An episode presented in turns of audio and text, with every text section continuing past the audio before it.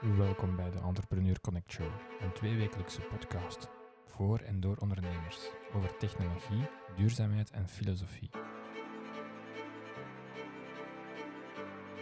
Mijn naam is Stijn Gijzemans. Uh, Christophe en Lander, welkom. Ik zeg altijd in uh, de verre Kempen, maar uh, voor jullie is dat uh, ook een beetje een hometown. Absoluut. denk ik. Um, korte introductie. En voilà, dus uh, vul aan uh, waar, en corrigeer waar, uh, waar nodig. Christophe en Lander van Tricht. Broers. En zijn tevens ook klimaatwetenschappers. Christophe afgestudeerd als bio-ingenieur aan de KU Leuven 2012, gevolgd door een doctoraat over de rol van wolken op het klimaat en de ijslaag uh, in Groenland. Zullen we zelfs nog een beetje dat klopt. Uh, verduidelijken. En uh, je werkt nu sinds 2016 als onderzoeker bij VITO, Vlaams Instelling voor Technologisch Onderzoek. En je doet onder meer verder onderzoek over het gebruik maken van satellietbeelden om de status van de gewassen op te volgen, ofwel in Afrika ofwel ook in België. Ja. We, zullen zelfs, we gaan het zelfs wel eens een beetje bekijken. Hè. Uh, Lander, in 2018 afgestudeerd aan de KU Leuven in de geografie, moet ik het zo zeggen? Ja, klopt. Geography. Ja, het is een Engelstalige master gedaan. Maar ja. En voilà. Uh, vervolgt nu met een uh, doctoraat ook in de klimaat- en gletsjerwetenschappen aan de VUB. Lander is tevens freelance weerman bij sneeuwhoogte.nl Noodweer België en heeft samen met Christophe Weerkempen opgericht. Ja, het is Noodweer Benelux. Benelux? Ja. Beide? Ja. Nee, ja, Alle drie. Het is, uh, ja, we combineren Nederland, België en Luxemburg. Dan. Hoe bent je eigenlijk daar terechtgekomen bij, bij Noodweer? Um, ja, vanuit Weerkempen eigenlijk, met de, met de jarenlange ervaring als weerman. Uh, en dan tevens ook met die, die, die studie geografie, waarbij we dan ook de combinatie maakten tussen weersvoorspellingen, klimaatonderzoek en ook programmeren, uh, weerkaarten ontwikkelen. Um, ik volgde noodweer al een hele tijd. En dan hebben zij eigenlijk op een bepaald moment mij gecontacteerd van ja, heb jij geen zin om uh, ook voor Noodweer af en toe een aantal blogs te schrijven? Dan ben ik eigenlijk begonnen met die blogs te schrijven. En dan is dat geleidelijk geëvolueerd naar mee echt in het team gaan om weerkaarten mee te ontwikkelen, uh, om mee die website uh, ja, te brainstormen over wat er op de website moet staan. En, en ondertussen maak ik deel uit van, van, van het team en ja, denk ik eigenlijk mee na in alle processen. En ook bij sneeuwhoogte.nl? Ja, ik ben eigenlijk begonnen bij Alpenweerman. Dat is een Nederlandse website, omdat ik echt heel gefascineerd was door het weer in de Alpen. Uh, dan ben ik bij Alpenweerman, waar ze toen een weerman uh, zochten voor uh, wekelijkse weerberichten tijdens het winterseizoen. Dus dat loopt van november tot maart, april. ben ik bij Alpenweerman begonnen. En dan heeft na één jaar bij Alpenweerman te zitten, heb sneeuwhoogte.nl een e-mail gestuurd, met een telefonisch contact opgenomen. Ja, heb je geen zin om eigenlijk bij sneeuwhoogte.nl die weersvoorspellingen te gaan doen? En dan heb ik die overstap gemaakt omdat sneeuwhoogte.nl toch een iets groter publiek aanspreekt. Dat was destijds en eigenlijk nu nog steeds de, de nummer één wintersportwebsite van de Benelux. Uh, en ondertussen ja, zit ik dan al uh, drie jaar bij sneeuwhoogte.nl. Um, ik heb daar superveel vragen over. Ik, ik ben zelf een fervent skier, freerider, dus we volgen uh, WePowder.nl op. Ja. En daar de, de weerman dat daarachter zit, ik, dus ik weet niet meer juist hoe dat hem noemt. Uh, ja, bij wie powder? Dat is ook, die, ook een Hayo? Is dat Hayo of Roel? Ik weet het niet meer juist. In ieder geval, uh, hij bestudeert de weerkaarten en, uh, en hij voorspelt dan de verschillende sneeuwdumps. Ja. Um, goed. Um, ik heb alvorens de opnames starten had ik gevraagd, hè, kunnen jullie omschrijven als klimaatwetenschappers? En jullie zeggen ja en nee. Hè? Um, Christophe, je zegt ja, vroeger, maar nu niet meer. Ja, klopt. Um, vanuit bio-ingenieur ben ik wel in contact gekomen natuurlijk met klimaatwetenschap. En het is dan vooral door mijn, uh, door mijn doctoraat, dat overigens ook in de geografie was, um, dat ik onder professor Nicole van Lupzig um, naar de wolken ben gaan kijken boven de Groenlandse ijskap. Dus dat is vier jaar echt puur klimaatonderzoek. Uh, kijken wat het effect is van wolken op die ijskap. Maar dan daarna ja, was ik wel gebeten door die satellietobservaties waarmee ik eigenlijk wolken detecteer. Dus ik ben, uh, ik ben dan overgestapt naar, uh, naar Vito. Um, en daar in de remote sensing groep um, gaan verder werken. Nog steeds met satellieten, maar niet meer met een specifieke focus op, uh, op het klimaat. Dus sinds pakweg 2016 ben ik niet meer actief klimaatonderzoeker, maar eerder um, zeg maar gepassioneerd het onderwerp nog aan het volgen. En ik ben er ook redelijk zeker van dat, uh, dat onze paden terug gaan kruisen. Want zoals je zelf al zei, um, ben ik nu met satellieten de gewassen aan het opvolgen. Maar we weten dat in de landbouw ook de klimaat- en weersextremen een, een heel grote uitdaging gaan vormen. Dus um, klimaat gaat, uh, gaat voor mij nooit ver weg zijn. Hm. En voor u? Ja, ik ben volop bezig met klimaatonderzoek en dan vooral zelf met het effect van klimaatverandering op ijs in de wereld, eigenlijk op de, de cryosfeer. Dat zijn eigenlijk alle soorten bevroren water. Dat is sneeuw, ijs, gletsjers, ijskappen, maar ook permafrost. En mijn echt specifiek onderzoek is het effect van klimaatverandering op gletsjers. En dan gletsjers in Centraal-Azië en in de Alpen. En dus daar is eigenlijk de focus op uh, in mijn onderzoek. We gaan zelfs nog op die, op die beide onderzoeken meer op ingaan. Eerst een, uh, ik wil echt weten, hè, het is nu uh, de klimaatconferentie in Glasgow. Ik denk nu volop bezig. De eerste week is bijna afgerond. Volgende week gaan we waarschijnlijk naar de climax gaan, of dat er terug opnieuw een aantal bevestigingen zijn of niet. Um, om die temperatuur onder de onder, onderhalve graad te houden. Um, hoe hoopvol zijn jullie in het algemeen? Want jullie staan er letterlijk op, op het ijs bijvoorbeeld. Uh, zien, zien de gletsjers dan jaar na jaar dus echt krimpen. Ja, dat klopt inderdaad. Hè. Gletsjers zijn eigenlijk de, een van de beste indicators van klimaatverandering. Als je op het ijs staat, aan die gletsjers staat, dan zie je echt de gevolgen van klimaatverandering. Waar er een paar jaar geleden nog 10, 20 meter ijs lag, en zelfs meer, dat ligt, op, ligt nu geen ijs meer. Dus elk jaar als je naar dezelfde gletsjer komt, zie je die gletsjer echt terugtrekken, zie je die smelten. Dus dat is een van de, ja, visueel een van de beste indicatoren van klimaatverandering.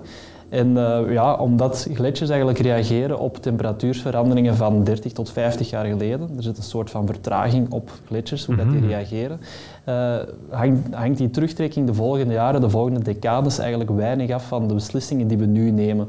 Dus dat is echt over de lange termijn en dat zal dan vooral impact hebben op Antarctica, op Groenland en veel minder op, uh, op die gletsjers.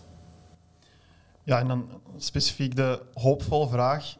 Dat is altijd een beetje een riskante vraag. Ik denk ook richting klimaatwetenschappers of, of ja, mensen gelijk mij die, wel klimaatwetenschap gedaan hebben, er toch nog altijd wel dichtbij staan.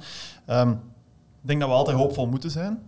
Um, maar we moeten soms ook realistisch zijn. En die anderhalve graden, ik denk met, de, ja, uh, met het Parijsakkoord was het toen al duidelijk voor veel wetenschappers dat het al heel moeilijk ging worden, omdat je ook weet van dat dat het scenario is van dat er enorm snel veel dingen moeten veranderen en dat dat typisch wel iets is dat niet altijd zo snel gaat. Um, en anderhalve graden, kijk naar landen, corrigeer mij als het niet juist is, maar ik denk, ik denk dat dat al bijna sowieso een feit gaat zijn. Dat het vooral nu een poging is om onder de twee te blijven. Um, ik vond dat zelf toen dat ik actief in het onderzoek zat um, een hele moeilijke. Klimaatwetenschappers die staan dikwijls echt aan de basis. Wij moeten dat onderzoek doen, wij moeten die observaties doen, die modellen, om met objectieve argumenten te komen. En te zeggen, kijk, dit is de situatie, dat zijn de mogelijkheden voor de toekomst, afhankelijk van de beslissingen die dat we gaan nemen. En we is dan wij als samenleving, uh, politiek op kleine en grote schaal. Maar dan, ja, daarna stopt ook een beetje de, de, de job van de klimaatwetenschapper aan zich, want die moet zijn objectiviteit behouden. En ik vond dat wel zelf heel moeilijk om die vaststellingen te doen en vaak het slechte nieuws te moeten brengen. Steeds wel met de hoopvolle boodschap van we kunnen er nog iets aan doen, maar we moeten nu wel iets doen. En dan toch te zien dat dikwijls de dingen traag, te traag evolueren. En dat voor mij was als klimaatwetenschapper een, een, een moeilijk iets om, uh, om mee om te gaan. Ik heb deze week nog gehoord, we moeten gewoon uh, nu niks doen, al ons geld opsparen in een goed potje en in 2050 hebben we wel goede technologie en dan then we will fix it. Ja, dat is een van die gedachtegangen, maar dan schuif je alles op de lange baan en tussen nu en 2050 gebeurt er dan nog heel veel dat eigenlijk die gevolgen wel erger maakt dan dat we ze eigenlijk uh, maken als we nu al de dingen gaan aanpakken. Ehm, ja, die beloftes dat eigenlijk gemaakt zijn in het akkoord van Parijs, als we die effectief gingen nakomen, dan gingen we afsteven op 2,7 graden temperatuurstijging tegen 2100. Uh, als we onder die anderhalve graad willen blijven, dan hadden die eigenlijk veel strenger moeten zijn. Dus de huidige prognoses zijn dat we die, die anderhalve graad eigenlijk gaan bereiken tussen 2030 en 2040. En dat we als we nu met de, de doelstellingen die de landen nu voor ogen hebben, dat we eigenlijk op 2,2 graden zouden uitkomen tegen 2100. Dus er is beterschap, we mogen hoopvol zijn, maar het kan, zoals Christophe zegt, wel allemaal nog veel sneller. Ja, het is ook altijd een beetje oppassen met die technologie van de toekomst. Wordt in de politiek soms nogal gemakkelijk gebruikt als dus we hoeven daar nu nog niet te veel op te rekenen, want dat komt wel. Maar dat, dat is een beetje riskant om, om, om daarvan uit te gaan. Mhm. Ook omdat ja, een aantal van die dingen die worden wel in simulaties meegenomen. En we gaan er al vanuit dat we actief CO2 uit de atmosfeer gaan kunnen halen op termijn. Maar ja, dat zijn de best case scenario's. En ja, er is sowieso al heel veel moeite nodig om, om, om die best case scenario's te gaan, te gaan bereiken. En ja, om dan nu een aantal maatregelen waarvan dat we weten dat we ze nu moeten nemen op de lange baan te schuiven, dat, dat gaat ons er ja, niet brengen. Um, volgen jullie de laatste rapporten van, van het IPCC uit het uh, Intergovernmental Panel on Climate Change? Intergovernmental Panel on Climate Change. Wat dat gebaseerd is inderdaad op een aggregatie van heel veel laatste nieuwe wetenschappelijke papers. Kijken jullie daar met argusogen naar en verslinden jullie dat als, als literatuur? Want ik denk dat er een, een aantal maanden geleden en was er weer een nieuwe technische publicatie geweest. Ja. Is dat uh, leesvoer op jullie nachtkastje en dan gaat er helemaal door? Of jullie er ook aan, mee aan bijdragen ergens? Misschien via de onderzoeksgroep? Ja, mijn, uh, mijn promotor is een van de auteurs, een van de co-auteurs van het rapport. En eigenlijk voor de, voor de wetenschappers zelf is dat geen nieuwe informatie dat we lezen in dat rapport. Dat is eerder echt een samenvatting van, uh, van de jarenlange onderzoeken die daarvoor zijn geweest. En dan uh, ja, maken ze eigenlijk een collectie, die auteurs, van het state-of-the-art onderzoek, om dan eigenlijk zo tot een, een conclusie te komen op basis van wat we weten van al het onderzoek dat geweest is. Uh, dat wordt dan opgedeeld in een aantal uh, afzonderlijke hoofdstukken die over de cryosfeer gaan, bijvoorbeeld al het bevroren water op aarde.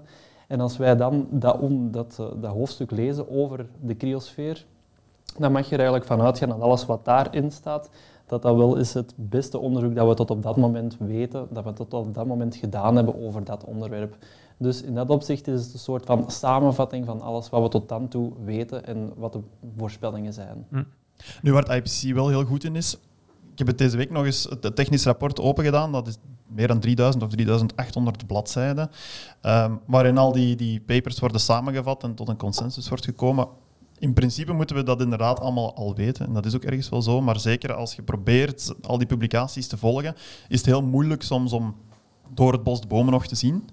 En waar het IPCC, waar dat die rapporten wel heel goed in slagen, Ehm, die summaries dat daarvan worden geschreven, dat is soms in twee bladzijden echt de kern van de zaak eruit halen. En dat is heel moeilijk om dat op een eentje te doen. Dus als dat na maanden, jaren overleg kan samengevat worden in, in, in twee bladzijden, dan is dat zelfs voor klimaatwetenschappers enorm verhelderend en, en fijn om te zien van oké, dat leidt tot zo'n kernboodschappen. Ook als, als, je, als je met die boodschap naar, naar buiten wilt treden van we moeten er iets aan doen, dan kun je niet met, met een rapport van 3000 bladzijden afkomen. Dan heb je kernpunten nodig en daar is het IPCC heel goed in om die kernpunten te formuleren. Heeft het ooit gejeukt om op straat te komen?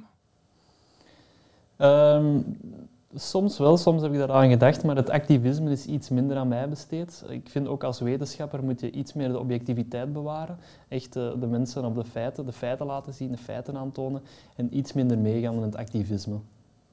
Ja, die objectiviteit is belangrijk. En ja, oké, je weet normaal wel als je objectief aan die wetenschap doet van dit is de situatie, je moet er iets aan doen, maar van zodra je op dat vlak ook standpunten gaat innemen en aan activisme gaat doen, dan, dan verlies je ook een heel groot deel van het publiek dat je probeert te bereiken. Dus ja, dat, toch niet.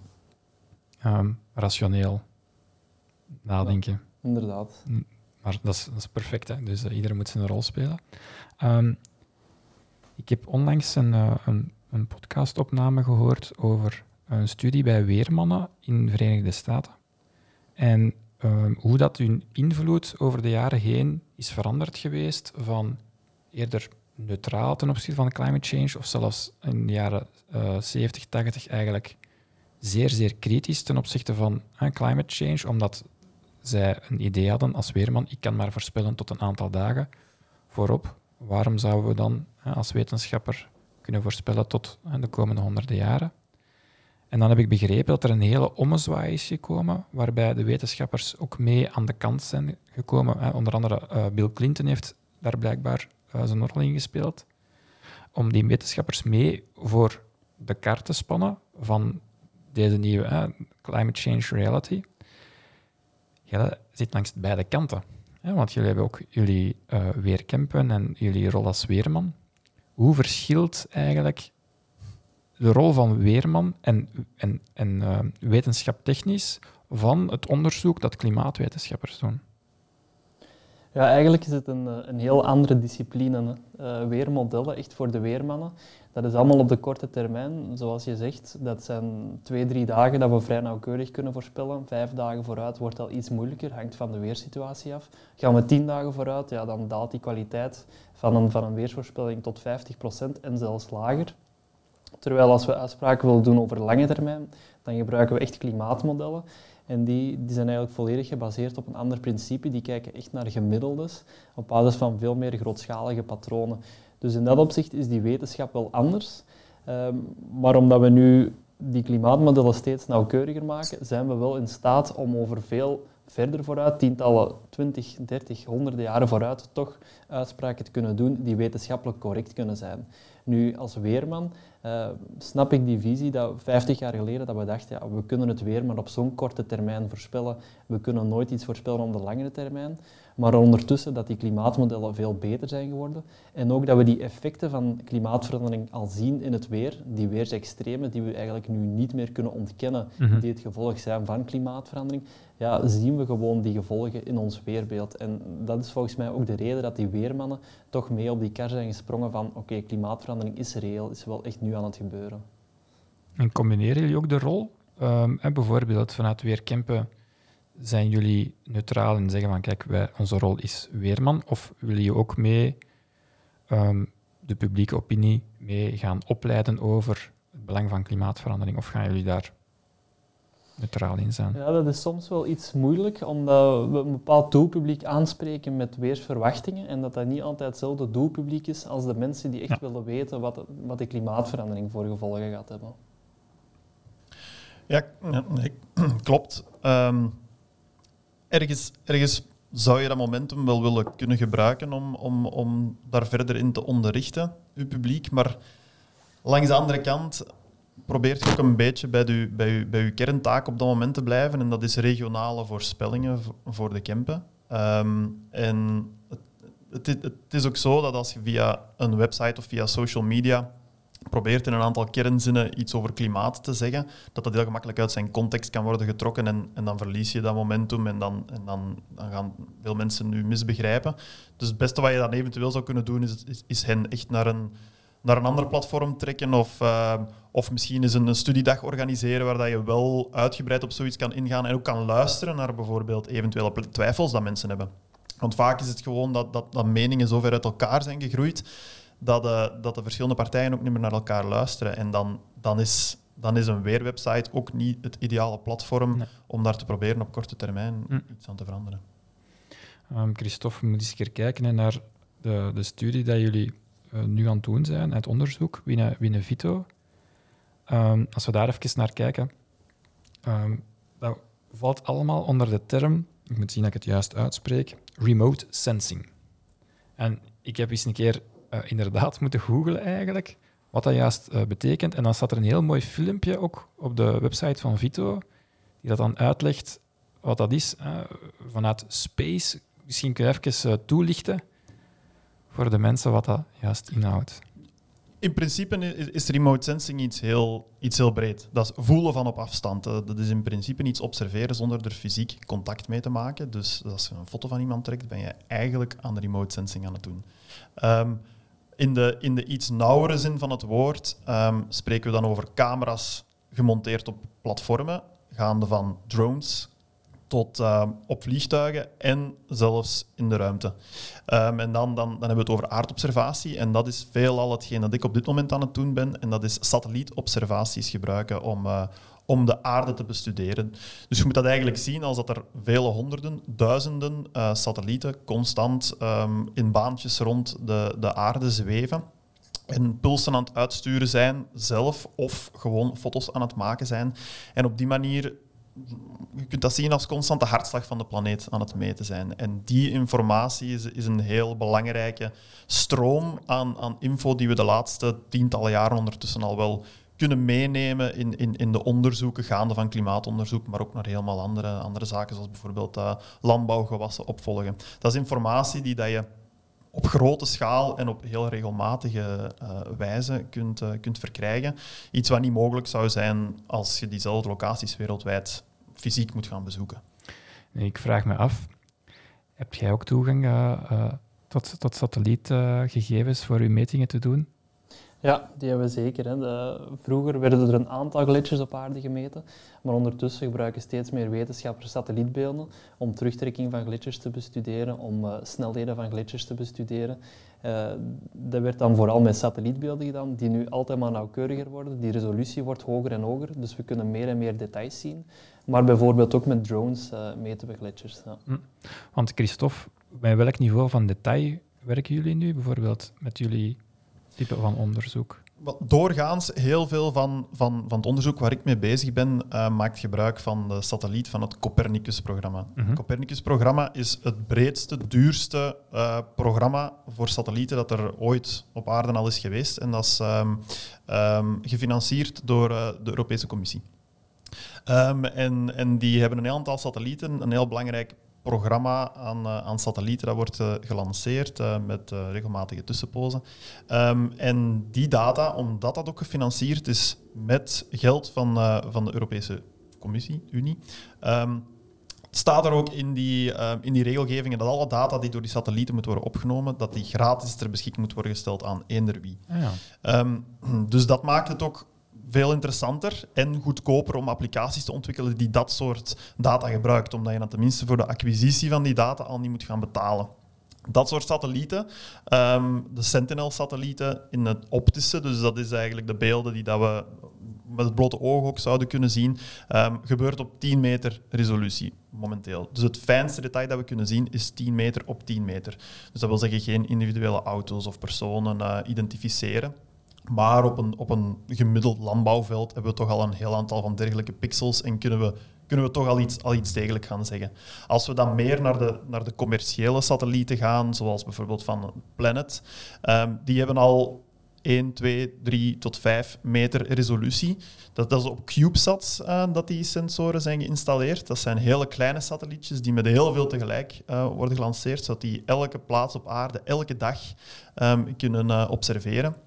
Maar dat is commerciële data en daar moet je dus al veel geld voor op tafel leggen om daar toegang toe te krijgen. Dus als je daar op dit moment mee aan de slag gaat, dan, dan, dan heb je vanzelfsprekend ook direct dure applicaties. Dus dat is, dat is iets minder aantrekkelijk op dit moment. Als we dan kijken naar bijvoorbeeld uh, uh, de beelden die je in Google Earth kunt zien, mm -hmm. um, dan dat, dat zijn eigenlijk uh, satellieten die dat, tot centimeter nauwkeurigheden um, kunnen gaan.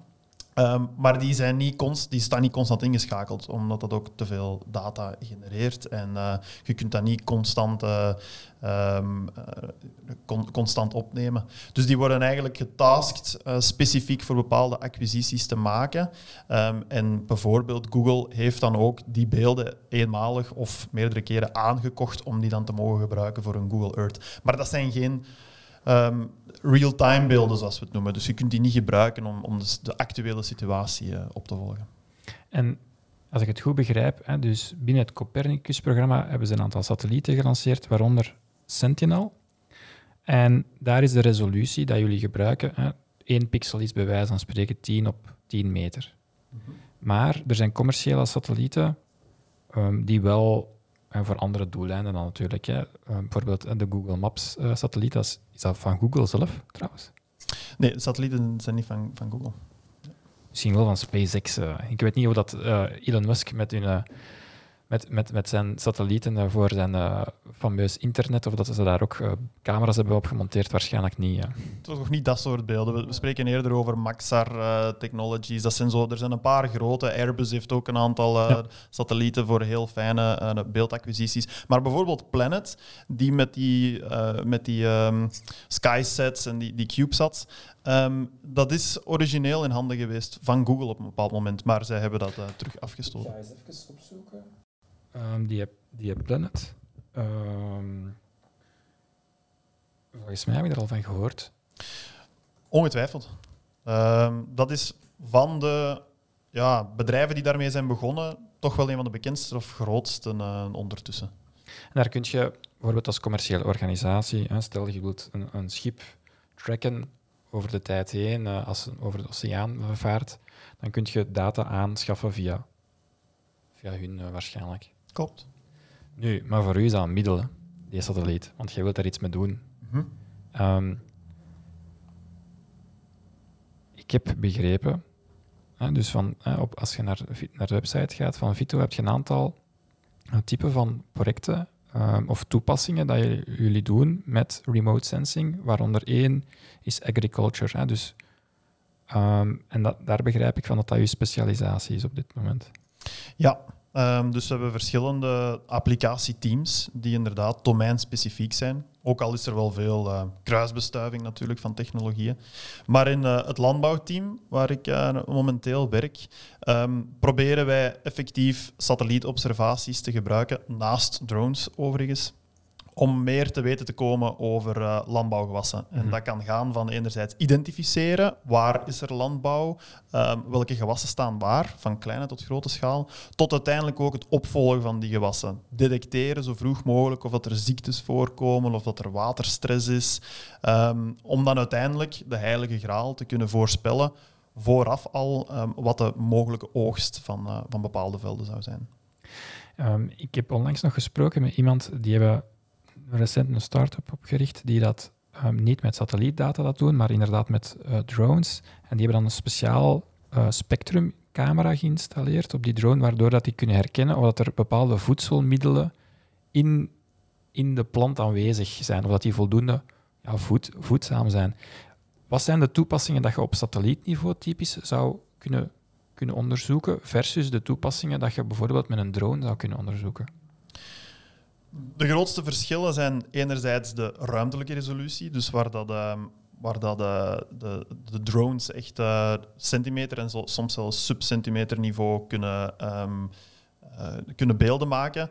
Um, daarmee kunnen we bijvoorbeeld individuele bloemetjes tellen in de gewassen, die een heel belangrijke indicatie kunnen zijn van de verwachte opbrengst bijvoorbeeld. Je kunt daarmee bepaalde ziektes vooraf detecteren door kleine verkleuringen in enkele bladeren soms maar. Of uh, onkruid die in de rijen tussen de gewassen staat, uh, dat al vooraf detecteren. Maar het probleem is, je kunt niet met een drone alle landbouwvelden over een heel land of over een heel continent uh, in beeld brengen. En je kunt dat ook niet um, systematisch op ja, regelmatige schaal elke, elke week bijvoorbeeld doen. Dus dat is het grote voorbeeld. Als je dan naar satellieten gaat, dan kun je met één sensor, met één satelliet, ja, eigenlijk twee. Sentinel-2 is een optische, uh, de optische uh, satelliet. Daar heb je er twee van, waardoor dat dus de, de, de, de dekking wordt verdubbeld. Um, het nadeel is dat je het maar op 10 meter resolutie kunt. Mm -hmm. Dus je kunt niet individuele bloemen gaan tellen, zelfs niet individuele plant, uh, planten gaan tellen. Maar je kunt het wel op regelmatige tijdschaal en veel goedkoper. En elk algoritme, elke applicatie die je daarop bouwt, werkt per definitie dan ook um, op diezelfde beelden van diezelfde sensor. In het drone-landschap dat enorm geëxplodeerd is, heb je heel veel verschillende soorten. Bijvoorbeeld de sensor waar je over sprak juist. Maar ook heel veel verschillende platformen. Die platformen die, die zijn niet altijd even stabiel. Die beelden die daarmee worden gemaakt, daar weet Lander alles van. Die moeten gegeorefereerd worden. Want die maken eigenlijk maar foto's, maar je moet die foto's wel op de correcte locatie op je veld kunnen, kunnen leggen. En, en dat alleen al is, is technisch uh, dikwijls wel een, uh, een heel huzarenstukje. Met een satelliet is dat allemaal ene keer deftig geregeld. En daarna ja, moet je daar als applicatieontwikkelaar of, uh, of gebruiker al minder van wakker liggen dan met de drones. Ja, maar je vermeldt inderdaad. Um, um, Lander, wat dat jij doet, is niet alleen um, de, de gletsjer meten met behulp van eh, meetstaven, heb ik gezien eh, in, in, ehm, in de reportage van VRT. Maar dan ook met drones, waar dat je dan achteraf moet zien dat je de beelden inderdaad correct, eh, correct kunt mappen. Bent je daar zelf ook mee aan de slag? Ja, dat is eigenlijk eh, mijn thesisonderwerp. Dat was dan vier, vijf jaar geleden. eh, was mijn thesisonderwerp, ja, kunnen we met dronebeelden eigenlijk gelijkaardige elementen meten als met die stokken? Omdat we eigenlijk 50, 55 gletsjers oorspronkelijk hadden in de wereld, waar stokken verspreid op stonden. En elk jaar kwamen de wetenschappers dan naar die gletsjers om de hoogte van die stokken uit het gletsjerijs te meten. En om dat dan te vergelijken met het jaar daarvoor, konden ze eigenlijk zien, oké, hoeveel hoeveel is het gletsjeroppervlak hier nu gedaald? Nu, met de ontwikkeling van die drones, die op eh, ja, centimeter resolutie foto's kunnen maken boven een gletsjeroppervlak, zijn de, de mogelijkheden eigenlijk enorm. En mijn thesisonderwerp was om te zien hoe hoog moeten we nu bijvoorbeeld met een drone boven een gletsjeroppervlak vliegen, foto's nemen, overlappende foto's, om een 3D-model van een gletsjer te kunnen maken over verschillende jaren. En als we dan zo'n 3D-model van een gletsjer op twee verschillende jaren van elkaar aftrekken, dat eigenlijk exact overlapt, dus volledig goed ge- gerefereerd is, zoals Christophe zei, ja, dan weten we op elke plaats op die gletsjer hoeveel het gletsjeroppervlak daar gedaald is. Terwijl met die stokken hadden we maar 10, 12 stokken per gletsjer. En nu hebben we over heel de gletsjer eigenlijk een, een beeld van hoeveel het oppervlak gedaald is. En is dat dan met die fameuze LiDAR-scanner eh, dat jullie werken met die drones? Nee, een LiDAR-scanner is iets dat echt een signaal gaat uitzenden Mhm. dat weer kaatst wordt. Terwijl wij met drones werken zoals de ogen werken. We trekken overlappende foto's en achteraf met stereoscopie maken we daar eigenlijk een 3D-positie van, van het gletsjeroppervlak. Omdat je weet, eh, u, je weet waar dat je een drone vliegt en je weet zeker, eh, als hem eh, 10 meter naar links gaat, wordt dat, wordt dat gecapteerd eh, in de drone zelf. En dus per foto dat je trekt, heb je een relatieve locatie eigenlijk. En daar kun je ze achteraf dan, zoals dat je dan mooi zegt, met stereoscopie, ze aan elkaar plakken. Inderdaad. En, en die nauwkeurigheid hangt dan heel sterk af van de nauwkeurigheid van die positie van de drone. Ook van de hoogte boven het gletsjeroppervlak Ja. dat er gevlogen wordt. En een aantal jaren geleden, eigenlijk tot twee jaar geleden, was die nauwkeurigheid nog niet heel groot van de drones die wij gebruikten. En daarom was het noodzakelijk om controlepunten op de gletsjer te gaan opmeten en dan het uiteindelijk gereconstrueerde 3D-model eigenlijk te gaan eh, aanpassen, zodat het perfect overeenkomt of zo goed mogelijk met die controlepunten. Nu, tegenwoordig zijn die posities van die drones zo nauwkeurig, die worden real-time gecorrigeerd door basisstations eh, in een omliggende gebied, dat we dat eigenlijk niet meer nodig hebben, die controlepunten. Ik ben onder de indruk.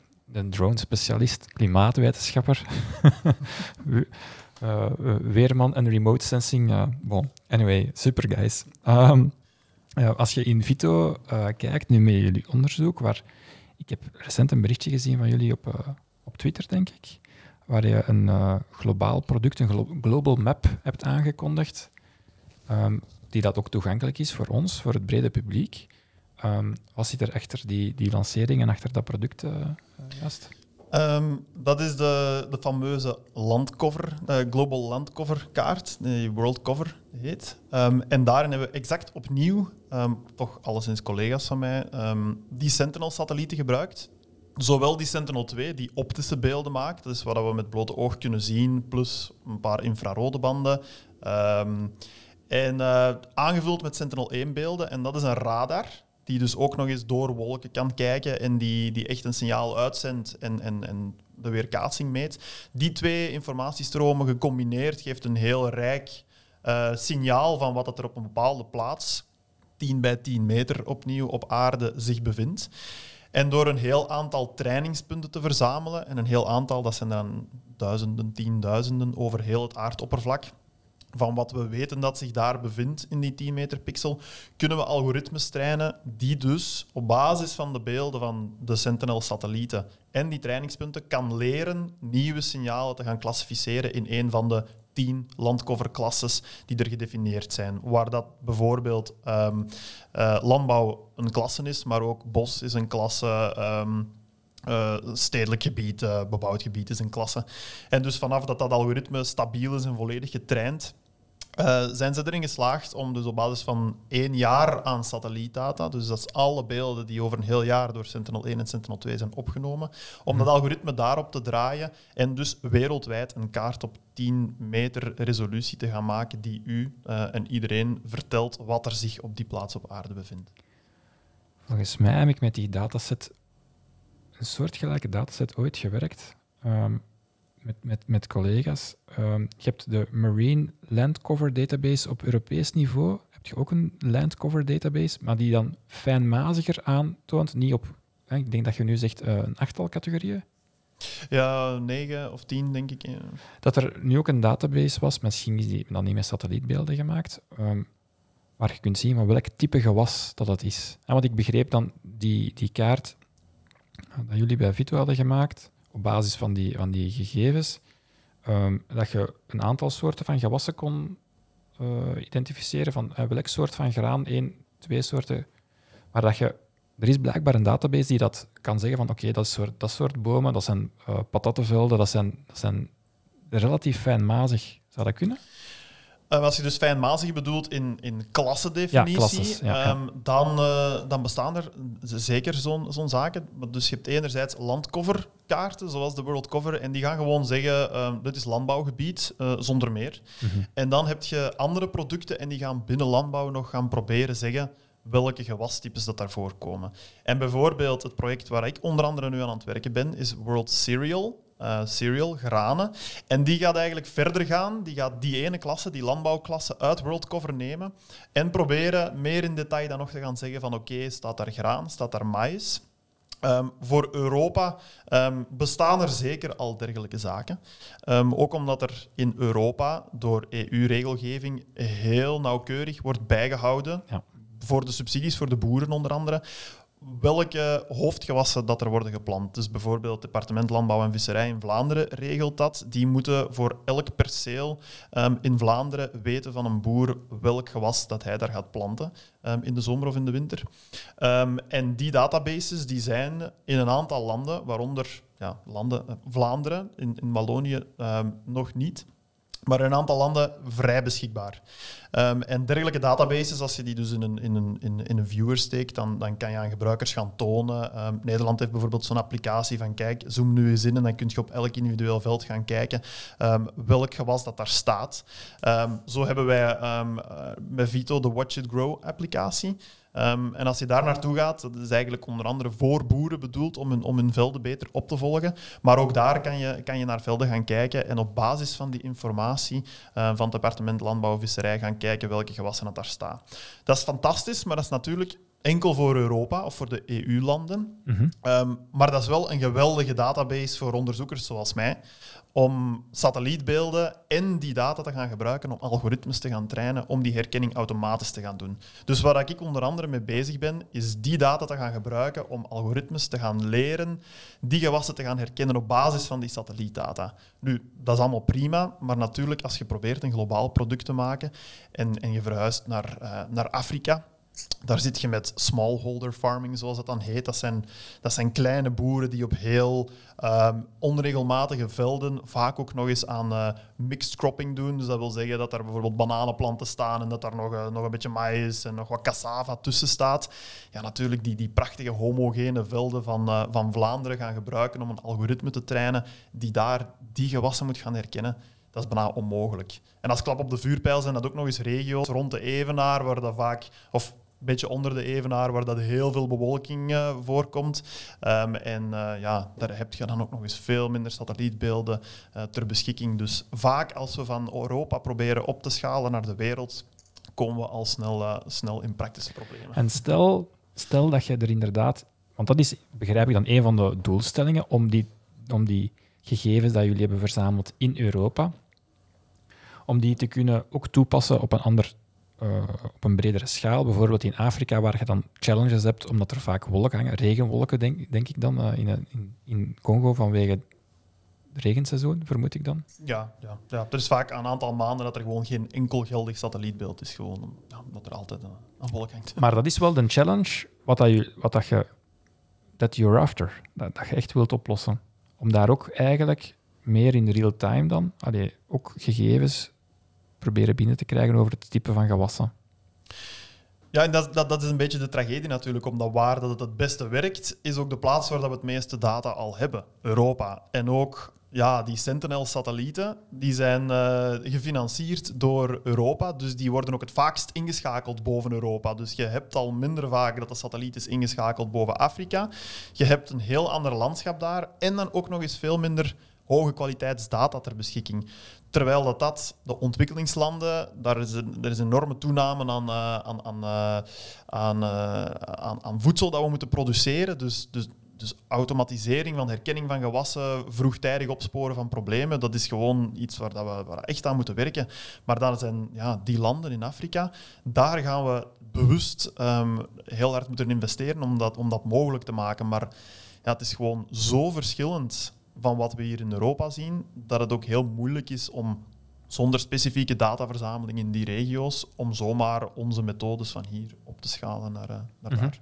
Want natuurlijk, jullie als hè, Vlaams onderzoeksinstelling zijn een beetje neutraal over de toepassing ervan. Hè. Ik denk dat jullie ook wel vooruitstrevend zijn in de zin van hè, welke mogelijke industriële toepassingen kunnen er zijn, of duurzaamheidstoepassingen. Um, zijn er al een aantal mogelijke applicaties die bijvoorbeeld um, duurzaamheids, allee, positieve duurzaamheidsimpacten kunnen hebben in Afrika, dat, dat in de, ja, in de pilootfase staan of, of, of, of, in de planning staan? Duurzaamheid is natuurlijk een, een, een heel breed woord, maar iets concreet waar dat we wel effectief mee bezig zijn en al, al successen mee hebben geboekt, is um, samen te werken met verzekeringsmaatschappijen in Afrika of, of die, die ook in, in Afrika actief zijn, om uitbetaling van schadegevallen te automatiseren door weersextremen bijvoorbeeld. Dus waar dat in, in remote regio's in Afrika het voorheen heel moeilijk was voor uh, boeren die schade lijden na een extreem weersevent om, um, om daar vergoed voor te worden, omdat er dan ter plaatse moet worden gekomen door een expert. En zeker daar is dat niet altijd gemakkelijk.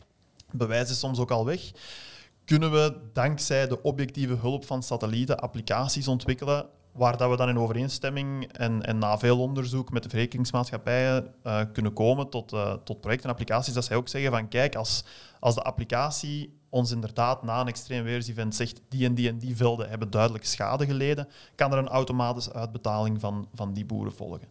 Um, en, en, dat is een van de, van de voorbeelden die voor mij echt... Um, ja, aantoonde dat we echt een ondersteunende rol kunnen spelen. Een van vele factoren, maar om het, om het, om het die mensen in het, uh, uh, in het landbouwleven daar uh, toch iets gemakkelijker te maken. Zeker omdat de, de uitdagingen, die weersextremen, ook gewoon vaker en vaker gaan voorkomen. Dus, dus als we op die manier ons steentje kunnen bijdragen, dan, dan denk ik dat we al een heel eind zijn. Want bijvoorbeeld in die regio's, eh, rond, bijvoorbeeld Sudan, die, die landen dat daar rond iets, iets boven de evenaar zitten, onder de Sahara-streek, ja, die hebben enorm veel last, denk ik, van, uh, van hongersnood en, en, en droogte ook. Uh, en die oprukkende Sahara-woestijn dan naar, naar beneden is te komen.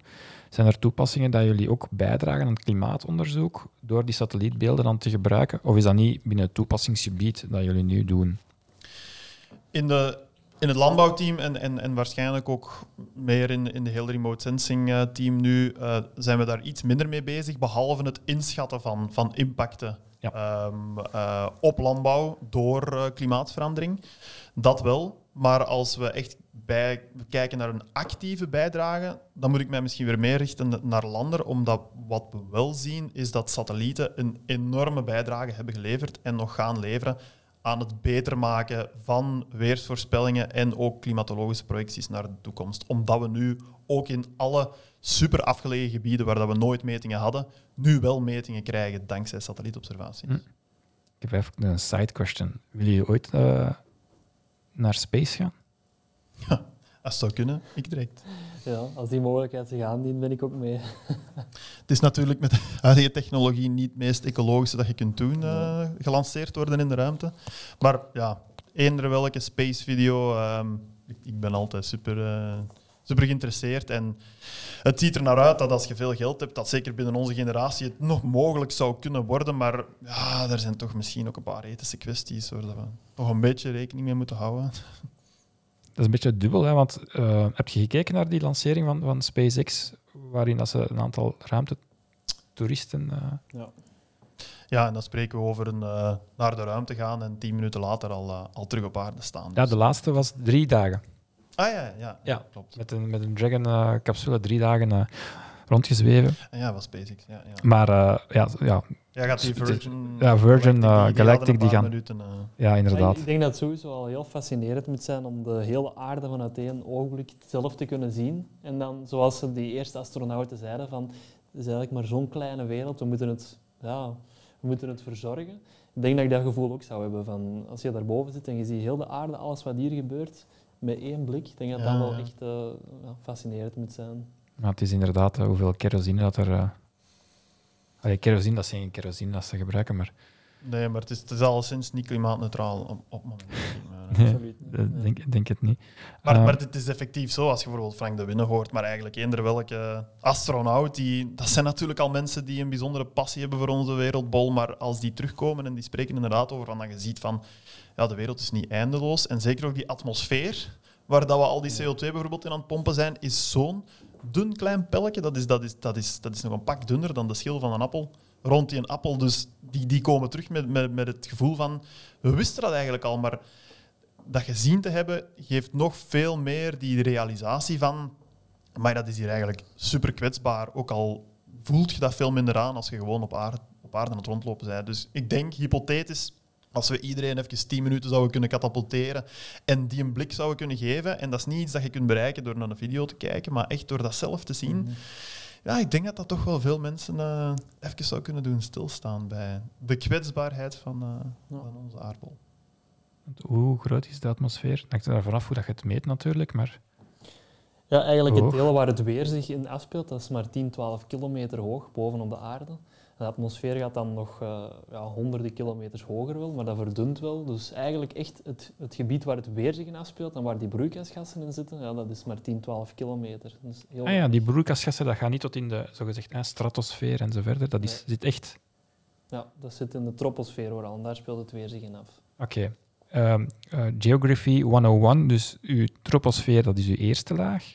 Ja, En wat zijn dan de andere lagen? Eh? dan hebben we de stratosfeer. Nu moet ik zien dat ik het juist zeg. Trick Ik question. ben wel blij dat jij erbij bent. De stratosfeer zit daarboven en dat is het gebied waar de ozonlaag wel in zit, dus ook wel heel belangrijk geweest. Ja. Eh, dan hebben we de mesosfeer en dan hebben we nog de thermosfeer, die daar nog boven zit en die eigenlijk geen exacte top heeft, dus die gaat dan verder eigenlijk nog naar boven en die dijt dan geleidelijk uit. Daarom is het moeilijk om echt te zeggen dat is de top van de atmosfeer, omdat die eigenlijk Mhm. blijft doorgaan, maar altijd dunner wordt. Is er geen ionosfeer of zoiets? Of is dat gewoon alternatief? van? Of, of verzin ik dat nu? Alles wat er nog tussen zit, tussen de meso en de thermosfeer. dan. Waar is, die, waar is die laag? Dat vind ik altijd interessant, dat de temperatuur even terugstijgt. Ja, dat is in de stratosfeer. hè. Daarom dat de wolken nooit hoger kunnen worden dan de top van de troposfeer. En als we nog hoger gaan, dan stijgt die temperatuur met de hoogte. En wolken, om te vor- gevormd te worden, hebben eigenlijk eh, een koelere temperatuur nodig, waardoor ze eigenlijk blijven stijgen. Maar omdat die temperatuur van de lucht stijgt in de stratosfeer, toppen die wolken altijd af bovenaan de troposfeer. En dat is Hm. eigenlijk de reden dat we vaak die, die cumulonimbuswolken, die grote onweerswolken, ja, dat we zo'n platte top zien van die wolken bovenaan. Aha. Het aanbeeld, hè, zo'n de typische Ja. aanbeeldwolk. Eh, als een atoom ontploft, en die ontploft dan ook met een soort van eh, paddenstoel en die wordt dan ook afgetopt Ja, hetzelfde principe.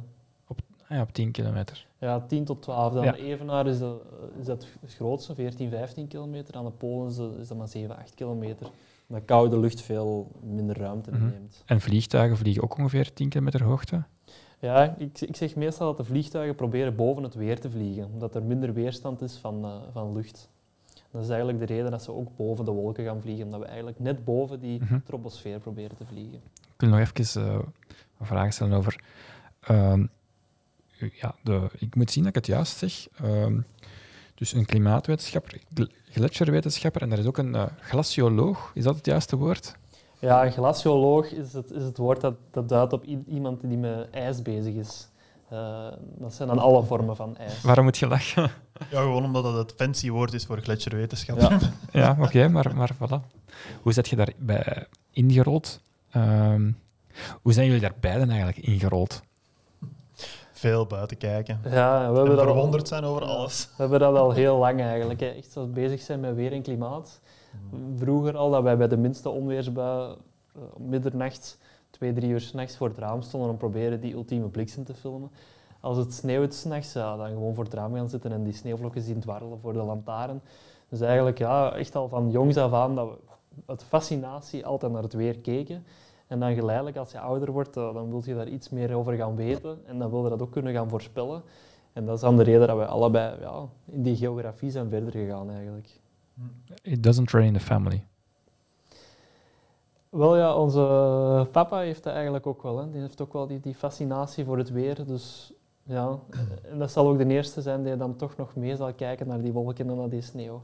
Ja, ik, ik denk dat dat, dat dat misschien ook wel deels van, daar komt. Want allee, vroeger, toen dat we er zelf nog niet actief mee bezig waren of bewust waren dat we geïnteresseerd waren, ja, als, als twee vlokken deden in de Ardennen, dan, dan zaten wij in de auto om ginder een sneeuwwandeling te gaan doen. Hè. Dus, ehm, dus ik denk dat dat wel, wel een deel, een beetje de spark is geweest voor, voor die passie. Maar ja, natuurlijk, de, dat is zelfversterkend. Hè.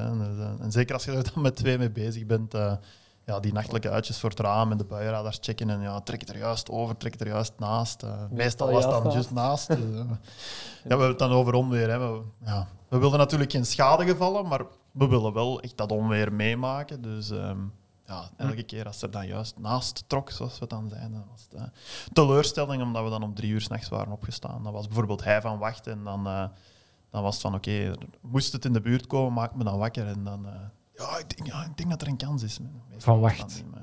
Ja, dat kan soms heel lang echt duren. Hè. Je weet meestal wel wanneer die kans op onweer het grootst is, maar Hoe oud waren je dat toen?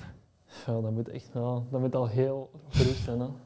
Ja, dat gaat. Dat, allee, op een gegeven, ik, ik denk dat dat- jij was 12 jaar of zo, denk ik, toen dat we echt daarmee al, al, al bezig waren. Dus fascinatie komt van daarvoor. Maar natuurlijk, Mhm. het kunnen volgen en kunnen voorspellen van of dat het onweer komt, dan moest de buienradar er al zijn. Ehm, dus die was er toen volgens mij nog niet. Ehm, het is pas sinds, sinds, sinds dat moment dat we ook een beetje beter in de oog kunnen houden van oké, hoeveel potentieel is er dat, eh, Ja, dat het weer interessant wordt. Ja, sinds, sinds 2009, 1 januari, doen we de temperatuurmetingen in de tuin. En dus we hebben nu al een behoorlijk lange reeks, 12 jaar, eh, dat we consistent van elke dag minimum maximum temperatuur hebben neerslaggegevens. En dat is in 2009 begonnen. Ja. Zijn jullie in contact met KMI? We hebben al wel eens een keer contact gehad. We zijn er ook al een open deurdag geweest. Ik weet dat Frank de Bozer nooit ook op ons gastenboek wel eens iets geschreven heeft. Gilles Peters ook. Ehm, maar echt dat we in contact staan met hun, dat, dat is niet het geval. We hebben één keer geprobeerd om, om, om een officieel meetstation te worden van het KMI en daar een volledige aanvraag voor ingediend. Maar ja, ik denk dat enerzijds de locatie qua densiteit van waar dat die allemaal moeten liggen, dat dat niet ideaal was. En dan ook ja, in, in de tuin was er dan nog een zwemvijver in de buurt. En, en dat waren allemaal factoren. Dat is super streng natuurlijk. Vooral eer dat uw, uw station officieel meetstation moet zijn. Dus we zijn er helaas eh, niet doorgeraakt. Maar we hebben dan dankzij trouwe fans van Weer Kempen en, en, en, en een aantal donaties eh, toch een, een semi-professioneel weerstation zelf kunnen installeren. En sindsdien, al ja, moet dat eigenlijk zien als we teruggaan in de tijd. Dus, dus nu hebben we een professioneel weerstation dat al die min-max temperaturen zelf bijhoudt. Daarvoor hadden we een semi-automatisch weerstation dat ik... Nou, ik ben binnen weer Kempen meer eh, de, de technische persoon, dus ik doe niet de weersvoorspellingen, maar ik maak de website. En toen had ik ook een, eh, een, een weerstation eh, gebouwd met een Arduino en, en een aantal sensoren die dat ik dan had gekocht. Ehm, eh, Lander en, eh, en, en eh, onze papa die hadden een weerhut gebouwd volgens de officiële normen. Dus toen hadden we ook al semi-officiële metingen, maar daarvoor nog verder terug, dus vanaf 2009. Ja, dat bijhouden van min-max temperaturen, dat was op papier. Hè. Dus voor, hij had dan een template dat hem elke maand eh, tekende met allemaal vakjes op een papier. En dat was elke dag een weericoontje tekenen, min-max temperaturen bijhouden, soms nog een opmerking erbij. En dus dat is een hele map dat hij in thuis heeft liggen met manuele archieven aan eh, temperatuurgegevens. Ja, het is ondertussen iets automatischer geworden allemaal. Ja. eh. We hebben allemaal wat minder tijd. Hè. Ja, ja. Wat was de spark in 2009 om te zeggen van we gaan weer Kempen oprichten? Wel ja, dat, is, dat kan ik me eigenlijk niet meer goed herinneren. Maar ik weet dat het daarvoor eh, was ik ook al bezig met weer. En dan was het meestal het weerbericht heel kort ophangen aan het prikbord, zodat ze eigenlijk thuis al konden zien wat voor weer het ging worden. Dat was dat mijn allereerste analyse. Dat is dan ja, geëvolueerd naar een gratis blog. En dan, toen Christophe echt mee in het verhaal sprong, heeft hij een professionelere website ontwikkeld, dat eigenlijk veel meer mensen kon bereiken. Maar echt die, die, ja, die vonk van, oké, nu starten, dat weet ik eigenlijk niet. Ik denk dat dat geleidelijk gekomen is, maar wel al, al heel vroeg. Ja, ik, ik heb onlangs dat allereerste blogbericht nog eens teruggevonden, maar dat, dat is zo'n ja, zo'n website uit de jaren 90. En dan zo, hallo, ik ben Lander en uh, het wordt vandaag dit weer, twee, drie regels. En, op een gegeven moment, hij was er dan veel mee bezig, zei ik van, ja, dat kan zo niet verder. Hè. We moeten, moeten toch zien, ook omdat dat wel een beetje mijn interesse was om met die dingen zo bezig te zijn met de IT-kant een Google Sites opgericht. De vorige versie nog, dus dat zag er ook nog niet echt uit. Maar we haalden dan overal een actueel temperatuurkaartje waar we naar konden linken. En we, we knutselden iets in één. En ik denk dat de eerste twee, drie jaar dat we misschien vijf bezoekers hadden, waarvan wij twee zelf en dan onze ouders en misschien nog eens ergens een grootouder of zo. Maar dan op een gegeven moment ja, begint dat toch. Je krijgt eens een, een, een journalist over de vloer voor een uh, artikel in Gazet van Antwerpen. Uh, ja, en, en, beginnen er meer en meer mensen te komen. En ja, dan op een gegeven moment gezegd, oké, we beginnen de website helemaal van, van, van nul opnieuw. En uh, ondertussen zijn er al een paar versies overgegaan. De laatste update is nog niet zo heel oud. Is ook mobielvriendelijker geworden, omdat meer en meer mensen ook op hun gsm um, de, website willen checken. Maar ja, wat zijn de bezoekersaantallen? Ja, varieert natuurlijk heel sterk met weertype. Als het heel lang droog weer is, stabiel hoge drukgebied in, de, het midden van de zomer, dan kijkt er veel minder volk dan als er in de winter een sneeuwsituatie komt of dat in de zomer kan onweren. Maar dat loopt toch tot de honderden per dag op. En dat vinden wij dan toch al, uh, ja, toch al wel de moeite dat we die elke dag kunnen aanspreken. Ja. En ja, het was eigenlijk weer turnout, maar vorig jaar hebben we dan de keuze gemaakt van ja, nee, we gaan eh, overschakelen naar weer campen omdat we vonden wij iets te vaak de opmerking kregen van de buurgemeentes. Ja, weer turnout, uh, dat weer dat klopt niet in Beersen, dat klopt niet in Merksplas. Terwijl uiteraard weten wij dat het weer, het varieert op, op korte schaal, maar niet op 5 à 10 kilometer. Dus we hebben het dan weer campen omgedoopt om toch een iets groter publiek nog te kunnen aanspreken. Ja, want ik, ik woon nu in Berchem en ik gebruik het ook als mijn standaard uh, weersvoorspellingen, omdat gewoon de beste zijn. Heel af en toe kun je dan eens hebben, gebeurt niet vaak, maar onlangs was het zo, het is toen nog in de media geweest, dat er echt zo'n wolkenmuur was, mm -hmm. een heel mooie lijn. En toen is het in de Kempen een hele dag helder geweest en die lijn lag juist boven ons. Dus dan stuur ik af en toe nog eens naar hem van zeg, um, het ging een hele dag helder zijn en het is hier bewolkt. Dan stuur ik hem terug, ja, Kempen, hè. je woont in de stad. Uh, dat is er net buiten dan. Um, en was, waart je dan juist die dag? Ja, in de camper is het heel dag helder geweest. ja, dat, is, dat is ook echt weer campen, want er zijn zoveel weersites. En, en je hebt bijvoorbeeld, ik weet niet hoeveel sites waar dat je eender welke locatie op aarde kunt intippen voor de weersvoorspelling. Maar dat is allemaal van de heel, heel grootschalige modellen op lage resoluties, allemaal geautomatiseerd. Bij ons is het echt de, de bedoeling om met heel heel lokaal dat weerbericht te maken. En alleen dan, maar dat kun je dus niet voor heel België doen, alleen dan, als je daar tijd in steekt, kun je die situaties die dat heel specifiek zijn voor, voor, voor de regio, kun je dan wel capteren en er dan voor zorgen dat je eigenlijk altijd minstens even accuraat en vaak accurater bent dan, uh, dan de weersvoorspellingen van bijvoorbeeld KMI, die, die toch iets meer ja, gesmoed voor, voor de regio's moeten zijn. Mm -hmm. Ja, die zijn iets algemener. Hè. Die hebben het vaak over kans op, terwijl wij meer kunnen zeggen, ja, om drie uur arriveert die regenzone in de Kempen en dan weten de mensen effectief, ja, tot drie uur kan ik buiten zitten en vanaf dan beginnen te regenen. Maar als je dat voor een heel groot gebied moet doen, ja, dan moet je al spreken over kans of een regenzone die zal passeren in de namiddag. Dan, dan kan je minder specifiek zijn. Ik heb... Uh, dus uh, ik had er straks uh, voor de opname nog gezegd, denk ik, ik weet het eigenlijk niet. Dus voor mijn trouw, we zijn dan getrouwd um, ja, 10 september. Dat was een periode waarin dat het... Uh, ja, jullie weten dat natuurlijk niet meer, want je houdt het weer niet bij. Maar voor ons was dat een speciale dag, omdat we getrouwd waren.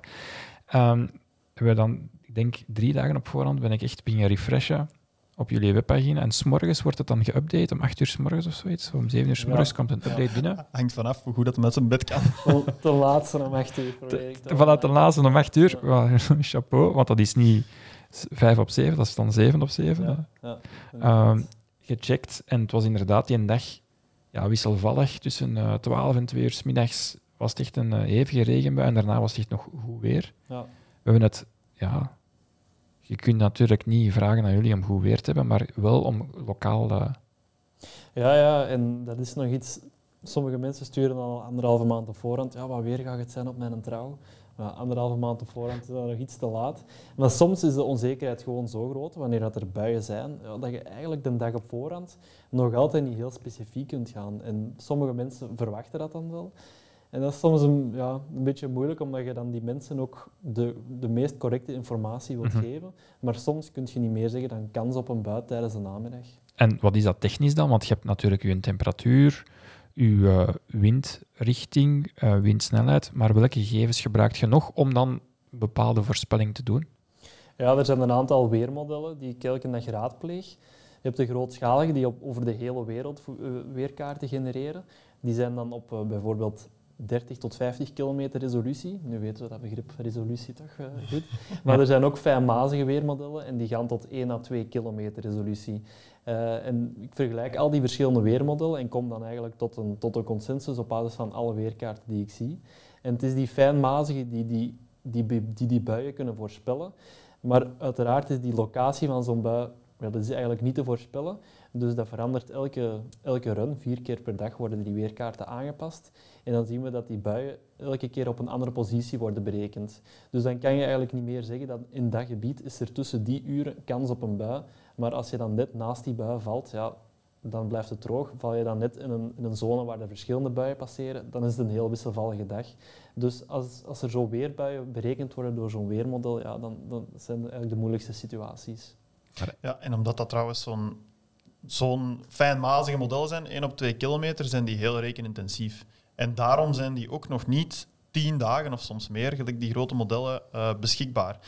Dus vaak als die mensen al een paar dagen van tevoren die mate van detail willen, nu, de moment dat mensen met die vragen komen, ja, dat is meestal ook de moment dat zij zelf al wel zien via andere informatiebronnen dat het een onzekere situatie is.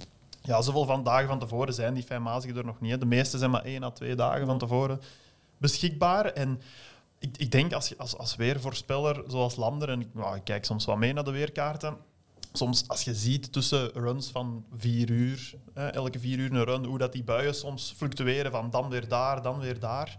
Ja, je kunt, pas als je naar die kaarten kijkt, dan weet je eigenlijk van, ja, het, is hier een dubbeltje op zijn kant, maar ja, dat meegeven, men- mensen verwachten ergens een, een duidelijke boodschap van, gaat het regenen of niet, maar ja, het gaat soms niet en dat is een heel moeilijk concept om aan mensen duidelijk te maken en dat is zo op, op veel vlakken eh, van, van, van weer en klimaat, van ja, ja, in sommige situaties weten we het niet, omdat de condities nu eenmaal zo zijn dat het niet, niet te voorspellen is. Mhm. En ja, dat is, dat is, dat is niet altijd gemakkelijk. Ehm, had ik dat ook ge- gehoord eh, van mijn vrouw, die zei, hè, er is op, op Pukkelpop is er op een bepaald moment een serieuze hagelstorm ge- allee, Ja. storm geweest. Hadden jullie dat dan voorspeld? Wel, ja, eigenlijk was ik, was toen zelf op Pukkelpop aanwezig. En ehm, wij hebben toen op tijd, door naar de lucht te kijken, al gezien van ja, er komt hier wel echt een heel speciaal onweer aan. Er waren een aantal wolkenformaties die niet bij elke onweersbui zichtbaar zijn. Zo Mammatuswolken bijvoorbeeld, maar ook een, een shelf cloud, echt een wolk die uit een andere wolk komt. En dat is toch een indicatie van oké, het gaat hier wel echt een, een hevige storm kunnen zijn.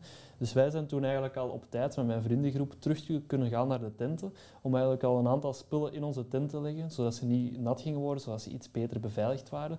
Dus wij zijn op dat moment wel gespaard gebleven van de, van de ergste storm door niet op de festivalweide te staan. Dus lokaal daar ter plaatse kon je al wel inschatten dat die, dat die bui eraan kwam. Ja, je is dan iemand die... Ja, ik was al aan het denken. ja, ja. Als al, al de festivalgangers dan ook eh, die interpretatie Ja, moesten sinds, doen. sinds die storm is het eigenlijk ook wel veranderd dat er heel veel eh, festivals meteorologische bewaking hebben. Dus een weerman ter plaatse die eigenlijk voortdurend de radarbeelden, satellietbeelden in de gaten houdt om eigenlijk de situatie in te schatten.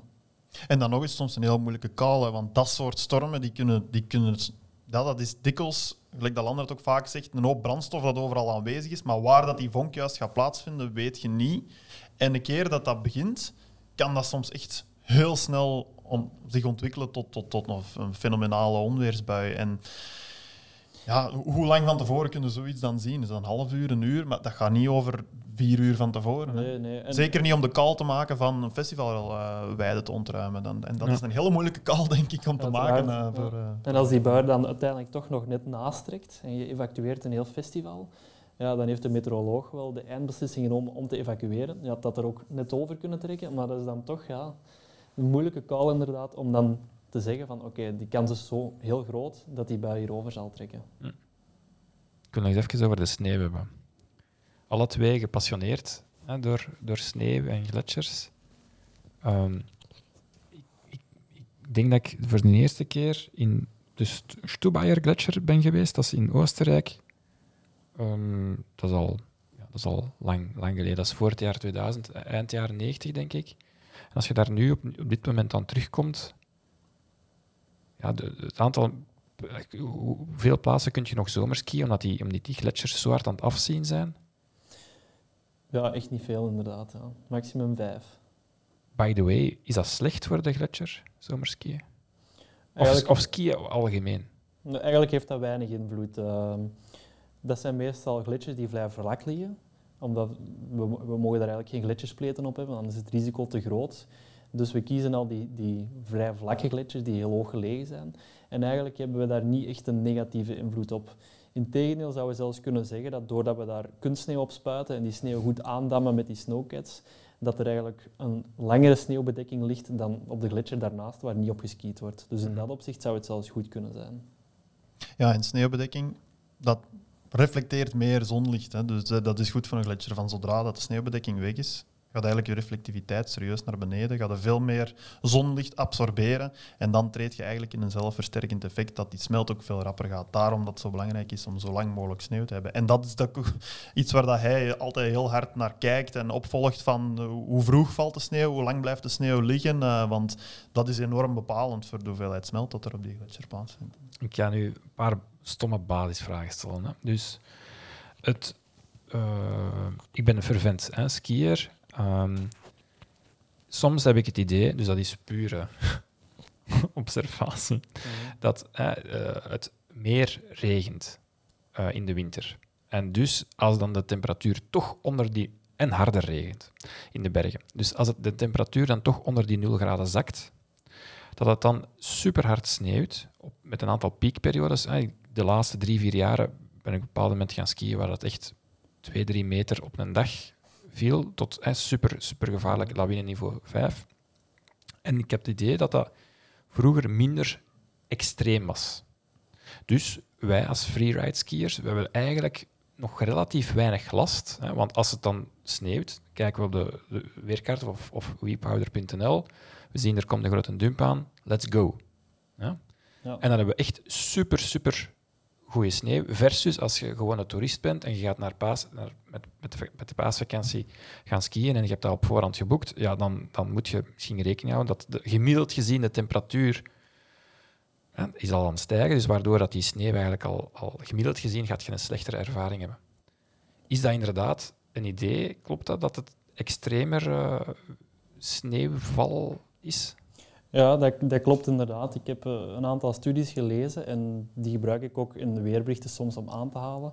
Dat we zien dat in de Alpen de extreme neerslag toeneemt. Eh, vooral langs de zuidkant eigenlijk van de Alpen. En dat is omdat de Middellandse Zee veel sterker opwarmt. Dat is eigenlijk de zee die het snelst opwarmt op aarde. En die voorziet eigenlijk heel veel vocht dat tegen die zuidkant van de Alpen botst en daar dan volledig condenseert tot regen of sneeuw. Nu, die, die piek neerslagintensiteiten die worden groter door klimaatverandering, ook omdat warmere lucht meer vocht kan bevatten. Uh, maar dat geldt dan vooral wel voor de hogere hoogtes. We zien ook door klimaatverandering dat de gemiddelde temperatuur stijgt. En eigenlijk per graad stijging verwachten we dat de sneeuwgrens 100 tot 150 meter hoger ligt. Dus als de temperatuur in de Alpen nu 2 graden gestegen is sinds de industriële revolutie, ligt die gemiddelde sneeuwgrens nu ongeveer 300 meter hoger dan in de pre-industriële tijd. Dus als je hoog genoeg gaat, boven gemiddeld 1800 tot 2000 meter, ja, dan is het tussen oktober en maart, april meestal wel koud genoeg om de neerslag die dan valt als sneeuw te doen vallen. Dus als we daar intensere neerslag krijgen, meer neerslag op een korte tijd, ja, en het is daar nog koud genoeg, dan krijgen we dus meer sneeuw. Dus gaan we boven 1800, 2000 meter, dan klopt het wel dat we in de winter vaker zien dat er meer sneeuw ligt dan vroeger. Nu, het zijn die lagere hoogtes, echt onder de 2000 en zeker onder de 1500 meter, die veel minder sneeuw krijgen. En dat is dan enerzijds omdat er meer neerslag als regen valt, maar vooral ook omdat er hogere temperaturen zijn in het begin en aan het einde van het seizoen, waardoor die sneeuw sneller uh, wegsmelt aan het einde en pas later komt in het begin van het seizoen. Ja, zo... dat, dat, is natuurlijk ook als je vervente skier bent, zit je meestal in die grote hoge gebieden en, Ja. en merk je dat momenteel nog niet dat de temperatuur aan het stijgen is, want het blijft vaak wel onder nul. Maar ik denk als je, als je echt meer naar de kleinere gebieden gaat, die veel lager liggen, die zitten echt in, in zware problemen. Hè. Die, hebben, die, hebben, die hebben al uh, kerstvakanties gehad zonder sneeuw, paasvakanties uiteraard ook zonder sneeuw. Die, zitten, die, die gaan echt in, in de problemen komen. Ik denk dat er al een aantal zijn verdwenen zelfs. Maar ook uh, de temperatuur zelf, ook in die hoge grote gebieden. Vroeger had je gemakkelijk ja, tijdens de kerstvakantie of, of eind november als je ging, uh, min 30, min 35, uh, super, super, super koud. En nu uh, min 10, min 5, uh, dat is eigenlijk relatief aangenaam weer om te gaan skiën met de kerstvakantie. Dus je, allez, en natuurlijk, je spreekt over pre, pre-industriële tijdperk tot nu een gemiddelde temperatuurstijging van 2 graden. Is dat wereldwijd of in de Alpen zelf? Dat is in de Alpen zelf. Uh, wereldwijd zitten we ongeveer aan 1,1 nu momenteel, maar op land gaat het iets sneller en hoe meer naar het noorden ook weer iets sneller. Dus de Alpen zitten tussen de 2 en de 3 graden stijging. En dat is, ja, die, die stijging is het snelst gebeurd de afgelopen 30 tot 50 jaar.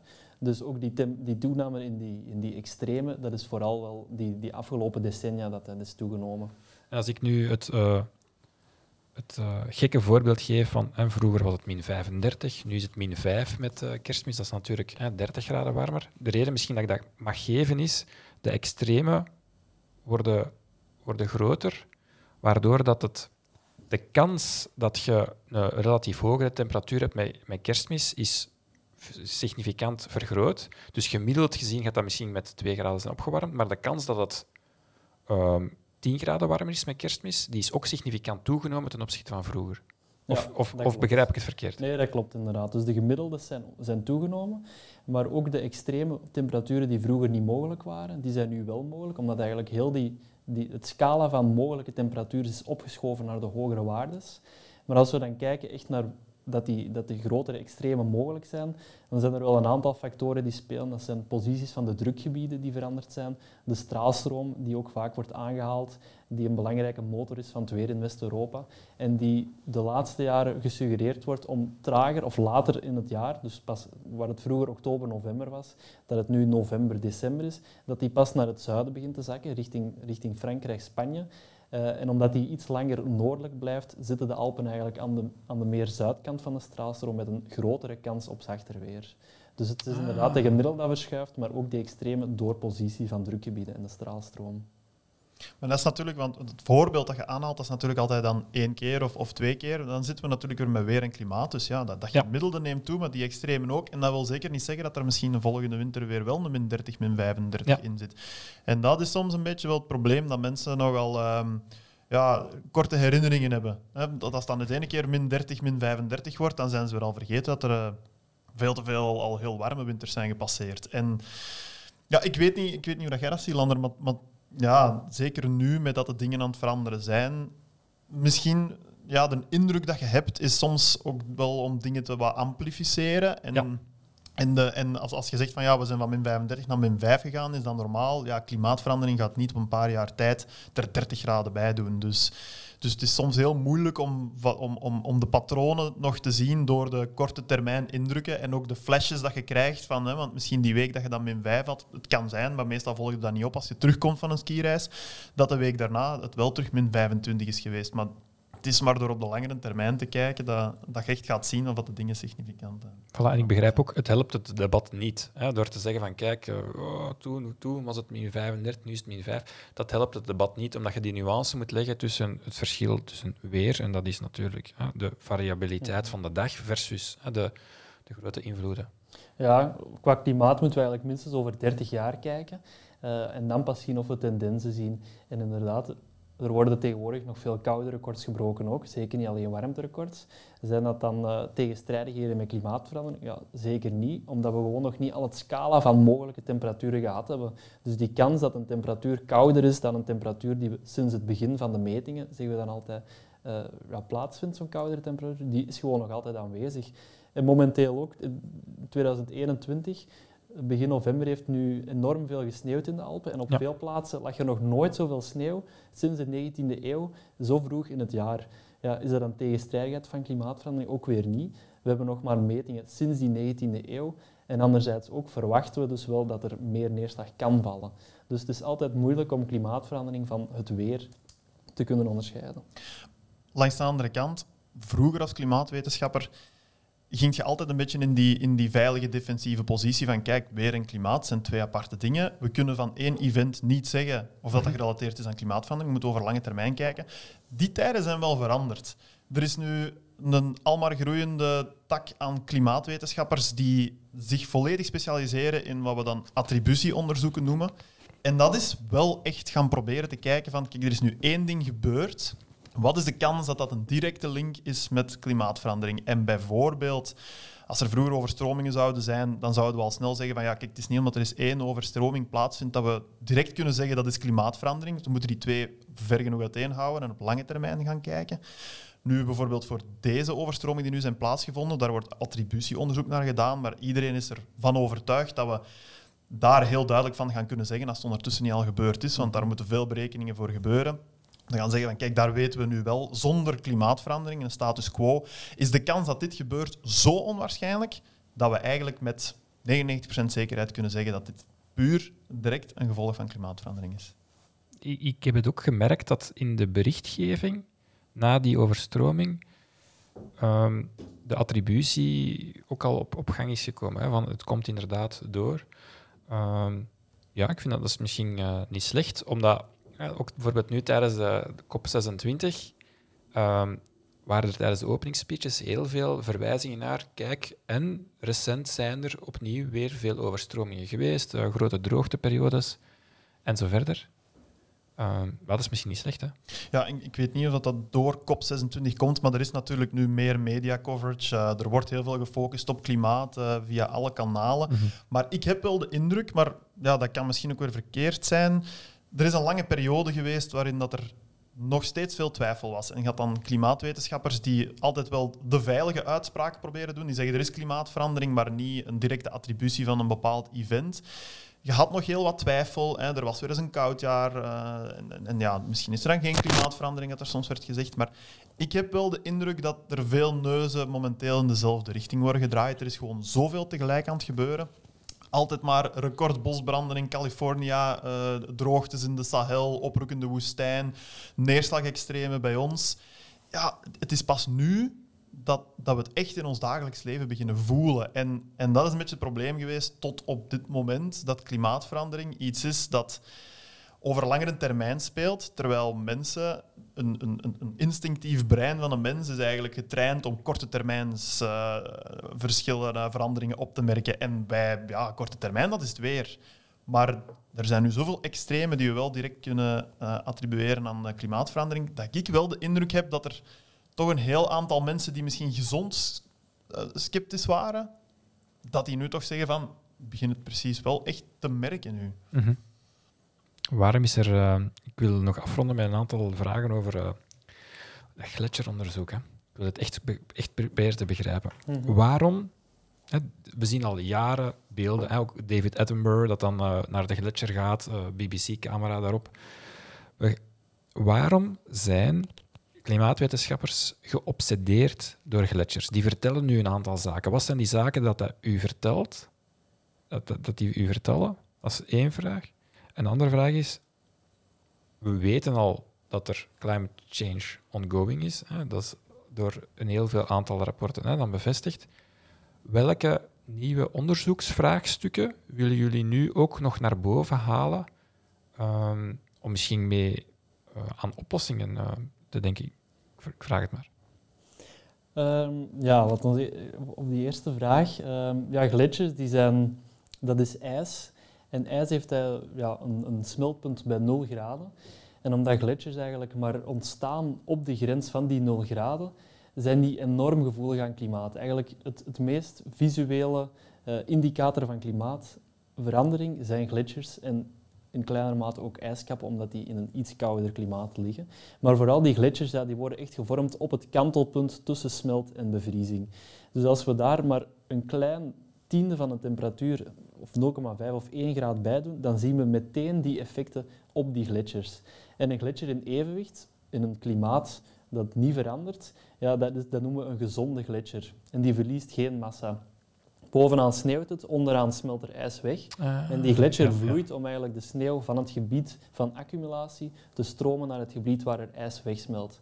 Nu, in evenwicht met het klimaat zijn die processen even groot en blijft die gletsjer gewoon constant, die evolueert niet. Nu, door die temperatuurstijgingen, door neerslagpatronen die veranderen, ja, trekt die sneeuwlijn naar boven. Er valt onderaan de gletsjer minder sneeuw, boven misschien meer sneeuw, misschien minder sneeuw, maar die sneeuwgrens die trekt naar boven, waardoor dat al één zaak is dat het evenwicht verstoort. Dus van onder valt er minder sneeuw. Anderzijds, door die temperatuurstijging smelt sneeuw onderaan eerder weg, smelt er meer ijs weg en smelt er tot een hogere hoogte meer ijs weg. En dus is die sneeuw die bovenaan valt niet meer genoeg om te compenseren voor het massaverlies onderaan de gletsjer. Waardoor het effect meteen is dat die gletsjer gaat terugtrekken op zoek naar een nieuw evenwicht om er terug voor te gaan zorgen dat er evenveel massa van boven naar onder vloeit om terug een evenwicht te vinden. Nu, wat we zien is dat het klimaat zo blijft veranderen, temperatuur en neerslag, dat die gletsjers geen nieuw evenwicht vinden en dat die dus blijven terugtrekken op zoek naar een nieuw evenwicht. Als het klimaat nu constant zou blijven, verwachten we binnen 30 tot 50 jaar dat de gletsjers ook constant zullen blijven. Dus dan zien we geen verandering meer in die kleinere tot middelgrote gletsjers, die grote misschien nog wel. Dus daar zit een vertraging op, omdat die reageren op klimaat van het verleden, op het gemiddelde klimaat. Als we dan naar Antarctica, naar Groenland, naar die grotere ijskappen gaan kijken, dan is dat vertragend effect nog veel groter. Die reageren honderden tot wel duizenden jaren op veranderingen in het verleden. Dus als we nu het klimaat, het klimaat constant zouden houden, ja, dan blijven die ijskappen dus nog verder evolueren, nog honderden tot duizenden jaar, om in evenwicht te komen met het huidige klimaat. Maar dus omdat die gletsjers zo snel reageren op klimaatverandering, ja, zien we die effecten heel duidelijk. En iedereen dat al bij een gletsjer is geweest, ziet die visuele effecten. Hè. Ziet die morenes tot waar de gletsjer 100 jaar geleden kwam. Ja. Ziet rotsen die nu bloot liggen waar dat vijf jaar geleden nog ijs over lag. Ziet stukken waar dat er nog geen plant groeit, omdat er vorig jaar nog vijf meter ijs lag. Dus die effecten, ja, die, die zichtbaarheid van klimaatverandering, die is volgens mij nergens zo goed als, ja, als op ijs. Ze noemen het niet voor niks de kanarie in de koolmijn. Dat is de kanarie. De gletsjers en de kanarie. Ja. En waarom blijven we die gletsjers onderzoeken? Want we weten het, het trekt achteruit en zo verder. Welke onderzoeksvraagstukken ehm, zitten er nu in de pipeline voor de eh, glaciologen hè, om, om nog op te lossen? En ik ben heel naïef, hè, maar ik, ik ben be- echt benieuwd eigenlijk. Ja, dat zijn verschillende zaken. Hè. We hebben gebieden op aarde waar we eigenlijk over bijna alle gletsjers iets weten. De Alpen zijn een mooi voorbeeld. We weten daar enorm veel ijsdiktes van, die gemeten is met een radarsysteem, eh, maar ook met radarsystemen aan helikopters bijvoorbeeld. Dus we weten die ijsdikte van gletsjers in de Alpen. Er zijn enorm veel goede modellen ook ontwikkeld voor de Alpen. Dus we weten eigenlijk al heel goed hoe dat die gletsjers in de Alpen gaan evolueren, eh, afhankelijk van verschillende klimaatscenario's. Die tonen aan tegen 2100 gaan we 70 tot 90 procent ijs nog verliezen in de Alpen. Eh, dus enkel op de hoogste toppen zullen er nog gletsjers aanwezig zijn. Nu, in de Alpen, gletsjers zijn belangrijk voor toerisme vooral. Eh, en in Zwitserland ook voor waterkrachtcentrales, voor de rivieren. Tijdens de droge zomermaanden, dat die rivieren blijven vloeien. Daar is de water van de gletsjers ook nog wel belangrijk voor. Maar eigenlijk vooral voor het toerisme in, eh, in, in de Alpen. Nu zien we de laatste jaren dat er een steeds grotere tendens is om dat glaciologen de gletsjers in meer afgelegen gebieden gaan bestuderen. Gebieden waar we vroeger niet konden komen om de ijsdikte te meten. Denk aan de Himalaya, denk aan Mount Everest, waar we te hoog zitten, waardoor het eigenlijk te moeilijk is om daar onderzoek te doen vanwege de veel, veel lagere zuurstofconcentratie. Ja, nu kunnen we bijvoorbeeld met satellietmetingen daar wel onderzoek doen. En mijn onderzoek dat focust nu bijvoorbeeld in Centraal-Azië, waar dat de gletsjers dan weer enorm belangrijk zijn voor de miljoenen mensen die in de omliggende gebieden wonen, omdat die tijdens de zomer al het water dat die gebruiken voor het huishouden, voor de industrie, komt van die gletsjers. Maar in tegenstelling tot de Alpen weten we ginder totaal nog niet hoeveel ijs zit hier nu nog in die gletsjer. Is die 10, 20 meter dik? Is die 100 meter dik? En als we dat niet weten, ja, dan kunnen we ook niet inschatten hoe dat die gletsjers gaan evolueren door klimaatverandering. Want we hebben de temperatuur van het ijs nodig, we hebben de ijsdikte nodig. En al die zaken die zitten we nu eigenlijk, ja, die zitten glaciologen nu te onderzoeken, om dan projecties in de meer afgelegen gebieden nauwkeuriger te maken in de toekomst. Met de impact op de mensen dat er rondleven, die dat ervan gebruik maken. Als, de, als er waterkrachtcentrales stilvallen, is dat een probleem in Zwitserland. Maar als er mensen in Centraal-Azië niet kunnen van drinken, dan is dat nog een groter probleem. Ja, uiteraard. Dat is, dan, dat is ook waarom dat die research focus nu wel aan het verplaatsen is naar die gebieden waar het Ja. echt cruciaal is. En dat is dan, we zagen de afgelopen tientallen jaren heel veel gletsjeronderzoek, bijdrage van gletsjers aan zeeniveau. Maar eigenlijk is er maar een heel klein deeltje dat er nu nog wordt bijgedragen door gletsjers aan zeeniveau. Dus nu is de focus van glaciologen wel meer en meer naar Antarctica, naar Groenland aan het gaan. Omdat daar de onzekerheid van hoe gaan die ijskappen evolueren en wat gaat hun bijdrage zijn op de zeespiegelstijging nog, nog heel groot is. Dus daar is nog enorm veel onderzoek nodig. Zijn jullie al uh, geweest? Op Groenland en Antarctica nog niet. We hebben al wel op, uh, op veel gletsjers gestaan. Dat was een beetje het probleem dat ik uh, mijn Groenlandonderzoek met satellieten deed. Dus ik, ik, kon moeilijk motiveren om helemaal naar daar te gaan. Ja, maar je moet toch metingen hebben van, uh, van op de ijskap zelf om te valideren. Maar daar waren dan andere teams voor. Dus ja. ik ben daar helaas niet geraakt. eh. Spijtig. Is dat uh, nog een ambitie om bijvoorbeeld eens naar... Ai, nee, ik ga dat als een open vraag stellen. Wat is nog jullie ambitie om op bepaalde plaatsen van de aarde, van deze planeet, te kunnen genieten? Naar welke plaatsen willen jullie nog gaan om te genieten van deze planeet? Ik wil nog naar heel veel plaatsen gaan, maar ja, weet, dan, dan kom je effectief, en we zijn daar al mee bezig, met dat ethische vraagstuk ook, want je wilt al die plaatsen gaan bekijken, maar bijvoorbeeld een plezierreisje naar Antarctica, mm -hmm. de ecologische voetafdruk dat die verplaatsing heeft, is, is, echt, is echt waanzinnig. Dus om daar in het kader van een onderzoek naartoe te gaan, als dat echt, echt gemotiveerd kan worden, en, en dat is ook zo, dat je daar ter plaatse metingen moet gaan doen, dan graag. Maar je moet ergens ook grenzen durven en kunnen stellen om, om ja, practice what you preach, om ook te zeggen van kijk, we kunnen niet elk half jaar een, een, een reis maken waarvoor duizenden, duizenden kilometers gevlogen moet worden en, en nog gevaren moet worden. En ja, sowieso, allez, ik, ben, ik ben toch zo iemand, ik, ik verken de wereld ook graag en ik maak uh, verplaatsingen per vliegtuig. Ik probeer wel daarop te letten en het te beperken. Maar natuurlijk de extreme gaan opzoeken, echt gewoon om de extreme te gaan opzoeken, ja, dat, is, dat ligt voor mij toch een beetje moeilijk. Ja, ik ben, ik ben van dezelfde mening dat uh, wij als klimaatwetenschapper, of toch ook om de boodschap uit te dragen, we moeten er ook wel echt over nadenken dat we niet voor eender welke reden het vliegtuig zouden nemen om een bepaalde bestemming te kunnen bezoeken. Uh, uiteraard vind ik wel dat dat moet kunnen, maar als we daar ons steentje kunnen bijdragen om dat te beperken, ja. graag. Uh, omdat we ook die boodschap verkondigen aan andere mensen. Uh, en ik ben er ook van overtuigd dat we niet per se heel ver moeten reizen om heel mooie dingen te zien. Dat je vaak vrij dicht bij huis kunt blijven om toch te genieten van, ja, van landschappen. Maar, maar er zijn geen gletsjers in België, dus dat nee, uiteraard... Nee, nee, nee, dan moeten we even uh, duizend kilometer rijden naar de, naar de, naar de Alpen. Um, wat, mag ik, wat mag ik jullie wensen voor de komende twaalf maanden? Oh. veel sneeuw in ja. België.